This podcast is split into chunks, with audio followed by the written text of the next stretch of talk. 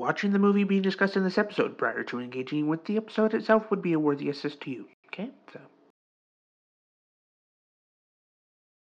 Don't forget about the spoilers.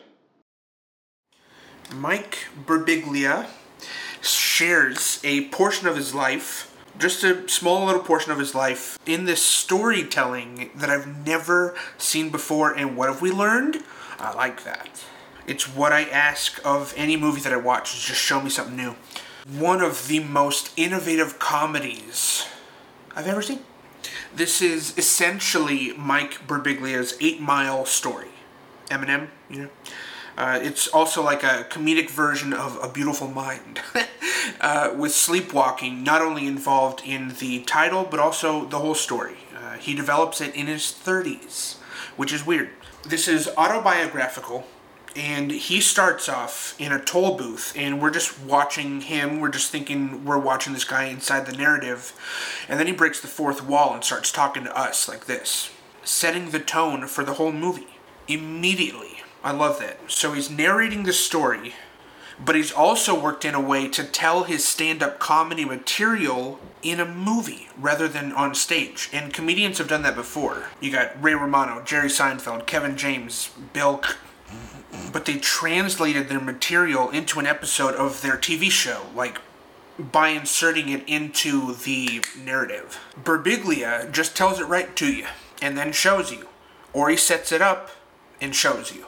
He'll show you and then confirm it by cutting back to him and he's telling you and breaking the fourth wall. He keeps the fourth wall open. Did I miss the part shaving? I don't know. The family dynamic is really believable here. The mom is a believable mom, and Mike's, um, we're on a first name basis, his mom, and what they chose to focus on with this character, with her character, is so uh, believable to me. Again, I just I'm gonna keep going back to that word about it being a believable character that I'm watching. Where to me it's not a character that's a real person, but it's not. The dad shouting his responses from the other room is really funny to me. My dad doesn't really do that, but it's it's a really funny bit of the movie to me. In the movie, even the couple dynamic between Birbiglia and the actress playing his wife, not his wife girlfriend, fiance, not not his wife. I believe it though, which is the most that I ask from actors playing two people who've been together for eight years. It's supposed to feel legitimate, and they pull it off. The way they have trouble touching on certain subjects, or when they have the courage, they get interrupted and and can't like complete the discussion. That then leads to miscommunications that are hard to watch because stuff like that is real and it really happens often. And usually the more random the story, the more grounded it feels. If somebody tells you the name of uh, somebody they just met and you go, oh my gosh, that's the person that I just bought this thing from, that's random. So you're like, oh, I totally believe that you met this person, small world type scenario. So when Mike Birbiglia says, or does in the movie, and says, because he's the narrator, that he asks a woman out by by politely asking, Would you like to go to church sometime? She's like, What? And he's like, Yeah, I haven't really been since I was 10, but there's a chapel over there if you want to go sometime. I think, uh, yeah, something like that probably happened. Birbiglia's struggles are grounded in this movie. The critique that he gets from his dad, the pressure to get married, but also the fact that everyone thinks that the best part of his life is his girlfriend. I think that's a profound statement right there, and I imagine that was something he he felt uh, he felt profoundly, and that he also needed to share through this character in, in dialogue. Who he changed the name in the character, uh, Matt something. I don't think they ever say his last name correctly. The character's last name in the movie. It's always like Panda Piglia or something like that addressing the fact that nobody can really say his name, uh, Birbiglia. I think I'm saying it correctly. So something that they developed here is Mike Birbiglia sleepwalking. He has one initial incident that happens, and his family was like, What was that? And then it doesn't happen again. Then it does happen, and he gets so involved in his dream that in real life he falls and he hurts himself. The sleepwalking is worsening, but his stand up comedy career is improving bit by bit. He gets his first real road gig after acquiring a manager that vouches for him. She's like, You're not very funny. Hey, dude, you gotta check out this guy. He's hilarious. It's at some university, this first gig that he gets, but it's like hosting some talent show at a, at a college, at some university. This leads to another gig, though, that pays 50 bucks. He's like, I gotta do it. He's opening, he's opening up for Mark Maron. That's the gig. A real comedian. This probably, this may have actually happened. He has this revelation during this conversation with Mark after bombing on stage he says something vulnerable and cynical about his home life, and Mark laughs and goes, Dude, you should say that on stage. Mike's like, ah, That wouldn't go over well at home. And Mark goes, We're not at home. And something clicks with Mike. then there's a shift. Audiences suddenly are responding to his material. They relate to it. It connects with them. So it works. How many other ways can I say it? They laugh.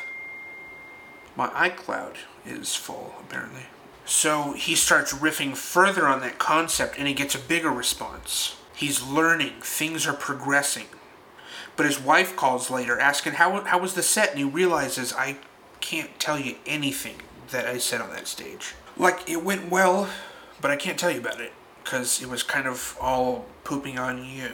Then these negative jokes about his life back at home, they continue getting reactions from the audiences while he's on tour with his material. It's like a drug. He doesn't feel like he's supposed to be doing this, but it's working and improving his confidence. His cadence on stage was somber and shy, closed off, but it quickly turned into like a showman, owning the performance with the audience on his side completely. On one of his trips, the one of the waitresses comes on to him. She kisses him, but he refuses and removes himself from the situation, only to have a couple more drinks and re-enter the situation, as he so puts it. This is probably evident of what's happened in his heart. In continuing to speak poorly about his girlfriend and his parents, in my opinion, that can really only harm harm somebody's heart towards their peers and, and blacken it. This leads to a drunken fight with his girlfriend, and it's a really funny segment actually. But they decide that night to get married next summer, so now they're engaged. It's like a band aid on a wide open wound that hoping it'll stop the bleeding. I love the scene right after where Birbiglia is talking to the camera and he's like, I know, I'm in the future too. So he keeps touring. His material is expanding and evolving. As I've mentioned, nine colleges in seven days in huge cities. Meanwhile, his fia- his fiance is back at home planning the wedding with dresses, locations, and yeah and he even states, I know that this wedding is not going to happen, but I don't have the heart to say it. He knows he should not be getting married. It just doesn't fit in with where his career is leading to right now. His sleepwalking progresses to the point where he's hallucinating while he's awake. He's causing legitimate disturbances because he's acting out his dreams when he is sleeping it's more than sleepwalking. He is diagnosed with something that's more than sleepwalking. Or maybe it's his hallucination that tells him, but still, it's through the means of an audiobook. So, for the listeners, I stuck both thumbs up. Roger Ebert would approve. Where was I? Where was I? Uh, his fiance sends him a picture of her in the wedding dress and he just like stares at it in a panic. This leads to him stressing so much in his sleep that he jumps out a second story window. After this happens, and he really hurts himself because of the, you know, sleepwalking. He has, he has, that was weird, the difficult conversation with his fiancee about not getting married. He follows this up with a scene of him talking to us, saying, that he went back and visited his ex girlfriend, now his ex girlfriend, ex fiance, maybe. He asked her why she never left him after eight years of being with him, knowing it would be doomed. And her response was, I didn't want to hurt you. And Mike, as the narrator, he sits there and he's like parallel parking as he's doing this, so you're in the car with him, obviously and he just he just kind of sits in how incredible that is that two people almost spent the rest of their life together because they didn't want the other one to be mad. A little bit of a rabbit trail there. I've heard that the fear of offending someone is worse than the fear of dying.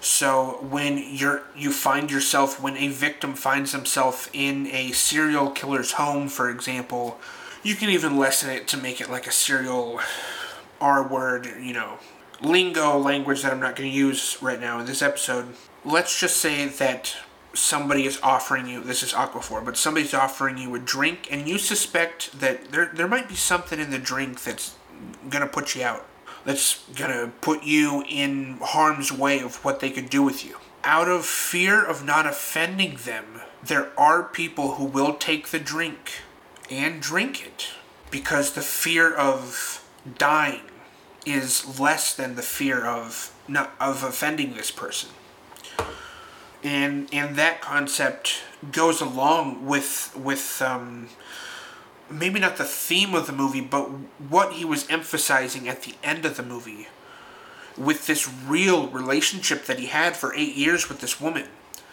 And the period that he's showing is just the downfall of his of his relationship to this woman and the uptick of his career.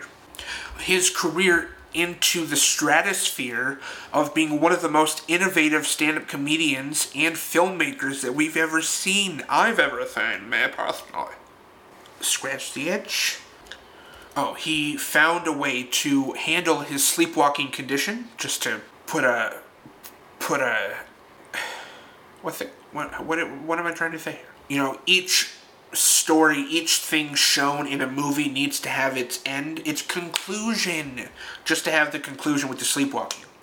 He, it's like a sleeping bag that they can close, so he he doesn't get out of bed. He he just has to st- sit there and like kick around in this. The, it is a really sweet and simple ending to this period of his life that he is showing us.